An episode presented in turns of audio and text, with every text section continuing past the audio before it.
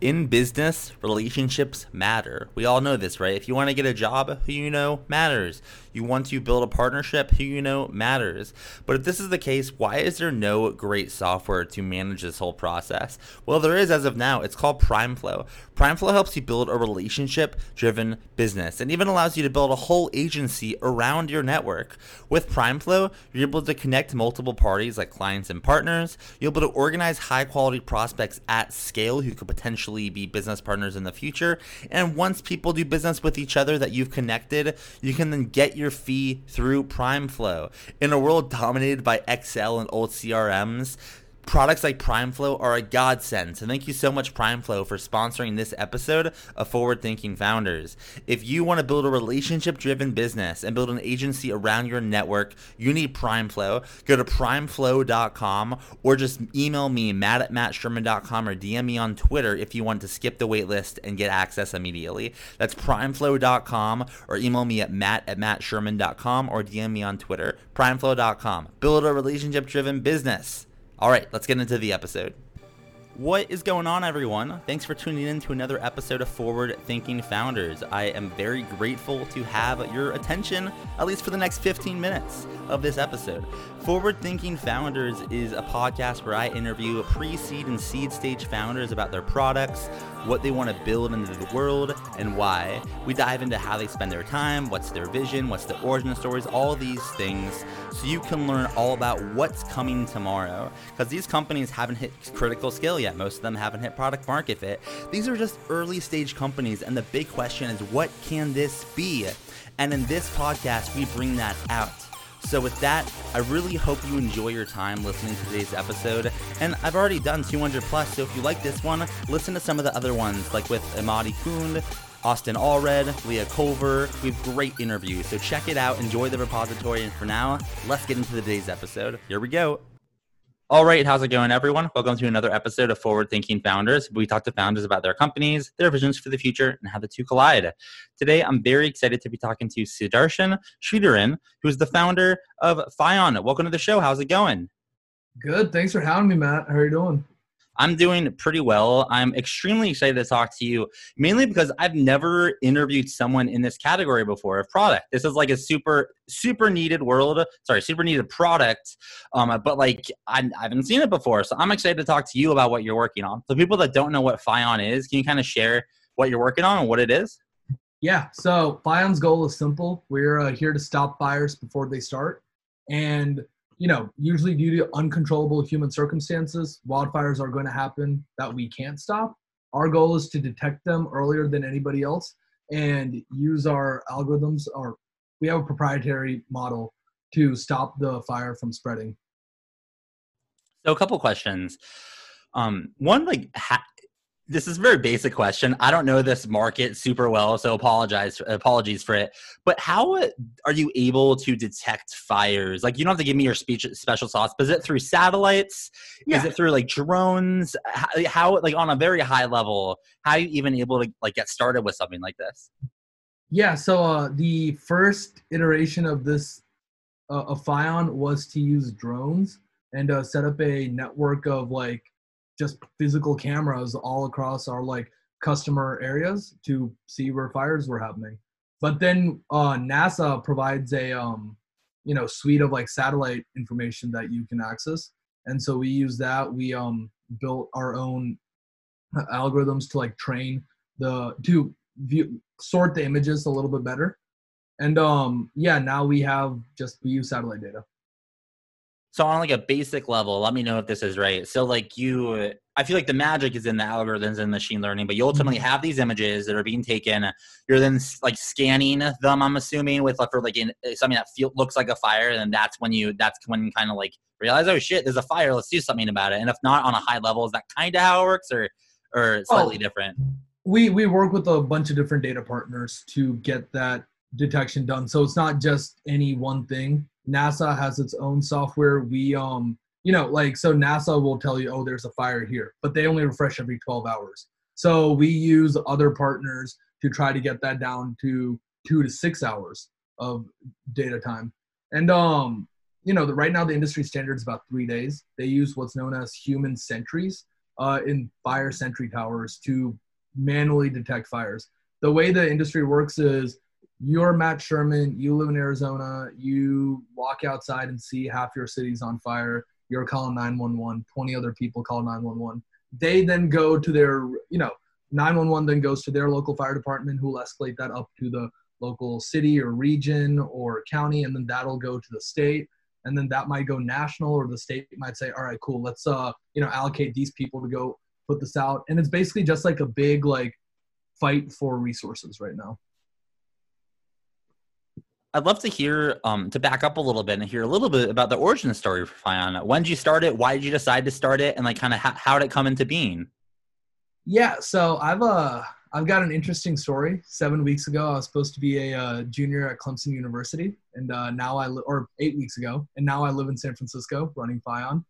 Um, I started tweeting a lot, and you know, I built this community for Gen Z kids in tech, and along the way, like you know, I realized I was, you know, I- I'd started several companies before and gotten funding and stuff, but I'd realized I wanted to be working on a company that was just very um you know like going to actually have a material impact.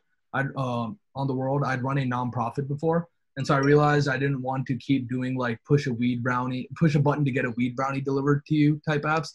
Yay 10 billion dollar valuation but that's not really net positive for the world um and so yeah i started tweeting about why aren't we using drones to fight fires why are we you know sending in so many people 24000 p- firefighters got bur- uh, suffered damages in uh, uh, 2018 while fighting fires on the fire ground.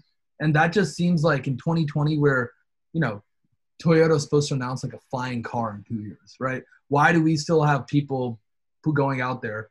And then I kept tweeting about it, and my team reached out to me. I've known these guys for, you know, years at this point, and they'd been. Turns out they'd been working on a fire spread prediction algorithm.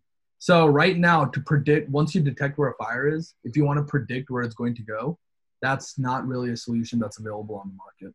Things like wind speed have just recently been, you know, uh, like variable wind speed have just been added into like these algorithms, and no one's really got any sort of tech that's commercially available.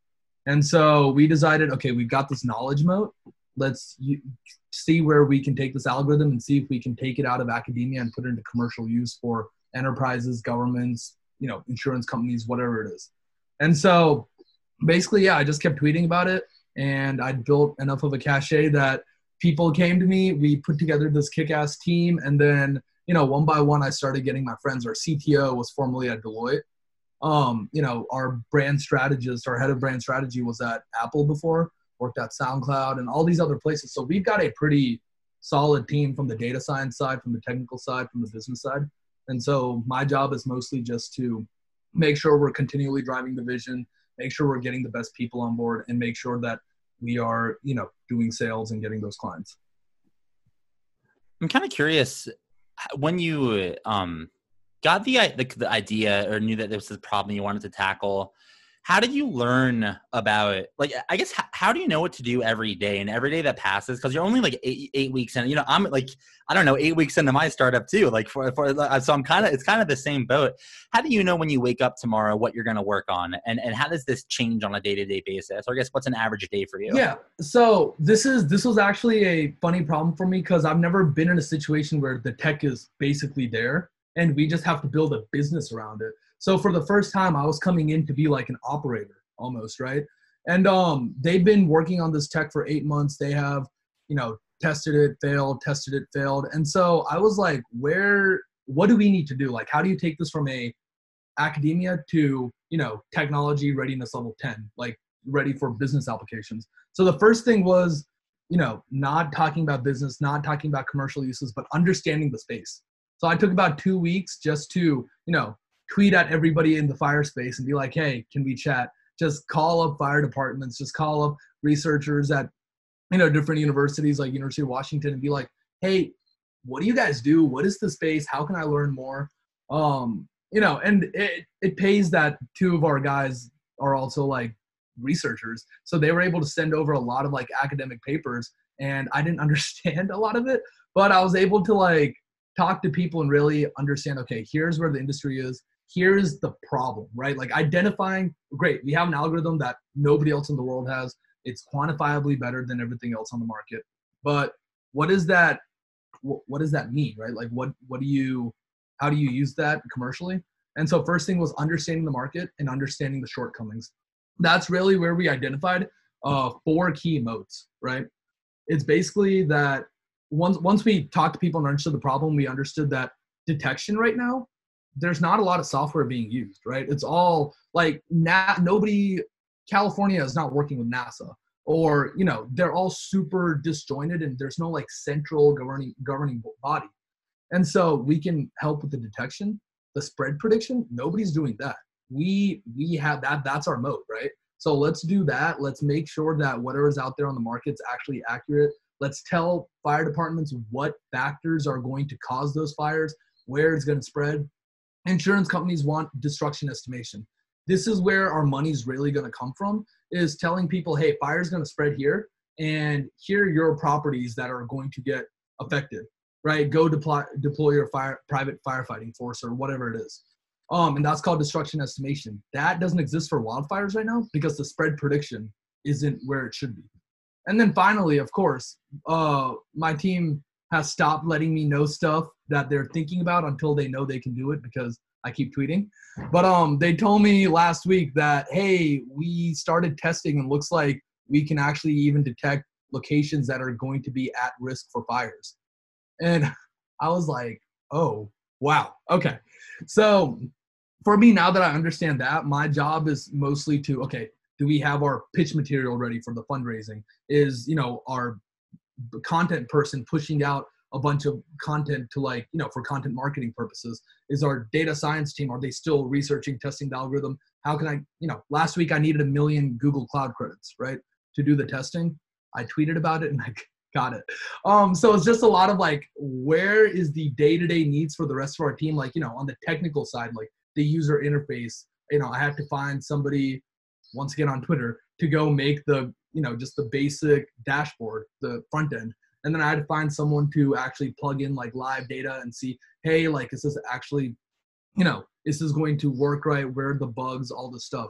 Then i you know go talk get connected to like the los angeles fire department. And i asked them hey what are what problems do you guys have? How can our how do you foresee our tech being useful for you guys? You know how can we build it specifically for your needs? And so it's still a lot of like very early on like pming stuff combined with uh, just making myself useful to the rest of my team who are incredibly smart. And then trying to figure out you know what do we need to be doing for fundraising? Do we even you know right now the latest thing i realized is when we prove our tech works next week uh, we're on track for like about the end of next week. Um we basically just like th- that that's all we really need. So i don't need to be focused on fundraising as much as i need to be focused on just getting letters of intent and talking to people to understand the problem. So you mentioned in there a couple of times Twitter. Is this a new company that I haven't heard of? What what is it? so Twitter. Um, obviously, we both know you know how, how powerful this can be it, it, socially and career wise, um, and professionally. I'm curious for you um, I'd love to hear a little bit of your like when did you realize Twitter was a was a machine and you could use it to get a million or you know whatever cloud credits and like so much more. Um, kind of what's your been your journey and experience with Twitter when you first started using it to today, and how did you realize it was such a great tool? Yeah, so I've uh let's see, I've been trying to break into tech since I was 15 um, and naturally i just you know you'd read one article or something like that you'd see one young person doing something or you know and then all roads would just lead back to twitter. And so i finally made a twitter in about 2016 or finally got active on it. And for like basically three and a half four years nothing really happened. I um I, was always watching people build their like i was always watching people like build their profile and i would always just see you know one day these people would be nobodies the next day they'd you know have some product. And i watched my friend he was 16 when he got accepted into y combinator. It happened almost overnight right? Like he tweeted at um chris sacca. Chris sacca asked for a product on shark tank. He built it out a crm tool with his friend who was 14 at the time i think And is this slick? Is this the slick? Yeah, Slick, yeah. Oh yes, Yeah. dude, they are legends. That's Yeah. hilarious. And so like that's what I was like, yeah, I probably need to learn how to do this stuff. But I wasn't really a builder at that time, right? So then I got to college. I decided that and I'd grown up with no friends. I decided that, you know, everybody wants to party, so let's make let's democratize access to parties. I built this thing called Party Talk with my friend Carson, um, which was just really helpful for you know party promoters who wanted to list like you know basically Eventbrite with no transaction fees. I um did a bunch of other stuff like that. My Snapchat ended up growing really big, so I like understood. Okay, this is how you want to like market to people, and this is how you want to like push out content. And I was always pushing content out on Snapchat. And then when I started this community for Gen Z kids in tech called Gen Z Mafia in the middle of July this year, I finally had like you know I got a platform out the blue. And then I took that and I was like, okay, I know what to do. I've been watching people do this for five years now. I've been doing this on Snapchat. Let's take that and let's apply it to tech. And I, yeah, like I basically just, I think, played the game exactly how you're supposed to. Um, yeah, and uh, with that comes also a lot of the downside, but it's it's definitely better if you uh if you never have to get on Twitter. It's I, I recommend that. but yeah, it's a it's a very good tool. You mentioned their Gen Z Mafia. Gen Z Mafia is like one of the most legendary groups of people I've ever like seen collected in my life. Like honestly, like the amount of talent that's in that group is like insane. And the thing is, no one realizes it until you all build what you're gonna build. Like in like a like a Gen, it's pretty much truly the Gen Z Mafia, just like the PayPal Mafia. What is that? And like, how did you um? How'd you do it? Like, like, how would you get such a smart group of people together? And like, what um, what what are your kind of expectations for Gen Z Mafia in the future? Yeah. So me, Emma Salinas, and Carson Poole, uh, we're the like three people who like started, I guess. Um, we we all we're all from North Carolina, and so breaking into tech was quite literally a physical barrier and just so much more. And so Carson, you know, came in was like, hey, we need to we need to make a community for kids in tech. Like, you know, this is we, we've got some cachet now. Um, you know, I just come off like this big like press tour for my nonprofit that I started to help with COVID, and I was like, yeah, you know what, you're right, but nobody follows me on Twitter, and so then you know I was like, talk to Emma, and so Carson I connected with Emma when he was in San Francisco, um, and so she tweeted out, hey, looking, you know, if you want to join a group chat for kids, Gen Z kids in tech, you know, hit me up. She got like 400 people. who mess- So we quickly had to go from Twitter DMs to like just all right, let's make a Discord server. Made a Discord server, and then from there, two days later, so that wasn't like on a Saturday. On a Monday, uh, Bill Pulte, the Twitter philanthropy guy, DMs one of our friends, Jay Z, who I who's like one of my best friends now, but I just met him on that server like two days before. He's like, "Hey guys, um, you know, Bill Pulte just DM me." I'm like, "You're you're lying." he's like, "No." So I'm like, "All right, tell him the council will deliberate if he can join or not." Because he's he sends it to this man. I didn't know he was serious. Later on, we we like tell Pulte, "All right, go ahead, join if you're serious." He joins, and he's like, "How can I help?" This and I'm like, "Oh, all right, we've got something on our hands." And then Sam Altman joined later that day, and then Mike Solana and Delian from Founders Fund. I was like, "All right, don't know why people want it, but this is something that's very real, got a lot of value. Let's make this happen." Um, and then very quickly, you know, by that point, it already had like 150 people in the server, and you know, so Pulte DM me was like, "Hey, how can I help?" So I was like, "All right, great. Uh, let's do a fireside chat." I, I didn't know what else to ask him. Really, I was like, I was like, we just made this because, you know, there's power in numbers, there's power in networking, and in the middle of a pandemic, you can't really effectively network. And um, yeah, so he he came on, he did a fireside chat, got like 70 people, and I was like, okay, cool, maybe we should do this again. So next week, Emma scheduled uh, Mike Solana. And so then I did it with Mike, and this time a lot of people were like, "Yo, you did a really good job compared to last week." I'm like, you know what? Maybe I should keep doing this. And so then like I just you know we just kept getting more and more people, and it was like our way to like sort of like network and meet more you know VCs, and then they started cutting checks. And so then everybody else was like, "Oh, we should we should come join this community." And so it was basically community building is just find a demographic that's got something in common, figure out what they need, and then get them value, right? And so where that that's like how it started Um, so where we're at right now is like we just push out products occasionally. That's how like a lot of people ended up like finding out about us. Like we've made eight or nine drops. A lot of our community members, you know, get funded and then they'll come back to the community to hire or they'll ask for help. You know, same thing as what I'm doing, right? Like all of our team is from Gen Z Mafia.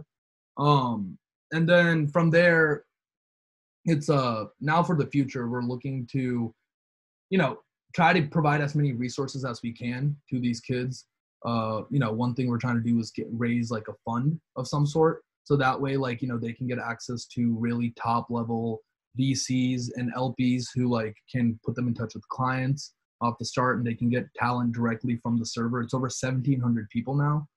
Um, and then yeah, it's we yeah, we're basically just trying to like provide as many avenues as we can to help people break into tech and you know get successful as fast as possible. We're trying to use tech to like just remove the barriers to entry, basically. Hey, I'm I'm all for that. As you know, I live in Phoenix, and I, have also felt I felt the uh, the geographic barriers and what you're doing for um, for Gen Z people that want to break into tech is like fantastic. So going back to your your your main gig at um, uh, Fion, um, tell me like I know you just started it, but if you looked out um, into the next five, ten years, like what could this look like? Um, or I guess in other words, what's your big vision for the company? Right. Yeah. So, like I said, the first thing we have, the reason we started this is we had a knowledge moat. Very simply, right? Like we, there are not a whole lot of people that can build this machine learning model that our teams built, and so we, there's a lot of applications from that right? The next step in vertically integrating all of firefighting and like risk fire wildfire risk management is to try to get some way to set the controlled fires. So the way our process works is we detect a fire's going to happen somewhere. We let the authorities know. They'll go set up a controlled fire, and you know they'll do a controlled burn to get rid of the fuel for any potential fires. Um, our next step is we are talking to a couple friends. I can't name the company, but they're a well-known drone manufacturer that is looking to build firefighting drones or drones that can set controlled fires. So then all a fire department need to do is go and set out the fire, which is really easy because of brush fire. And then step number three would be creating what's known as a tethered drone, which um is like a drone with like a water pump and a nozzle for like shooting fire that's attached to a huge tank of water. Um, it's like a fire truck on wheels. And then that um, you know, you send that out to the controlled burn place. It sets the fire. It puts the fire out. Cool fire's control. Um, and then from there, I think it's a very simple step of focusing more on like applying our spread prediction model for fires, retooling that for things like hurricanes, right? North Carolina was supposed to get hit by a category five storm, and instead we got hit by a category three, and the category five went straight to Richmond, Virginia, where I was quarantined. Right? Um, it's 2020. We spend billions of dollars a year, and we still can't get spread prediction or like where a hurricane is going to go. Correct, right? And so like we basically just want to once we sort of vertically integrate the fire management side of things, we want to like start spreading out into other natural disaster and recovery and prevention efforts. And we think that software is definitely the way to make that happen. And then to uh, to make that happen, you'll obviously need some help, right? You'll need customers, yes. investors, employees, all of that. And luckily, you got all those potential people listening to this on the podcast. So, for my uh, second last question for you is, how can the uh, listeners help? Are you hiring? Are you fundraising? Are you looking for partners? How can we assist? Yeah. So fundraising, I don't. I I think we're going to be oversubscribed. as of right now, we haven't actually officially started, but Twitter DMs have just yeah. Um.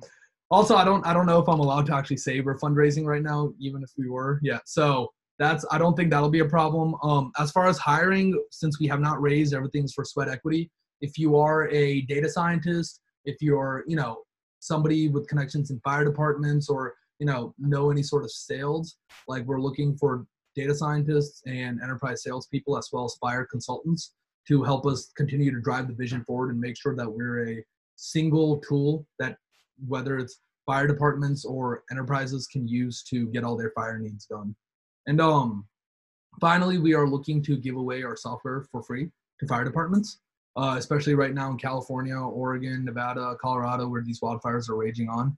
We are trying to, um, you know, stop those fires like from continuing to spread. And so, you know, there are no strings attached. We're just trying to, you know, get our tech in the hands of people making stopping these fires. So if you know anybody there, uh, reach out suds at fion.tech, S-U-D-S at F-I-O-N dot T-E-C-H.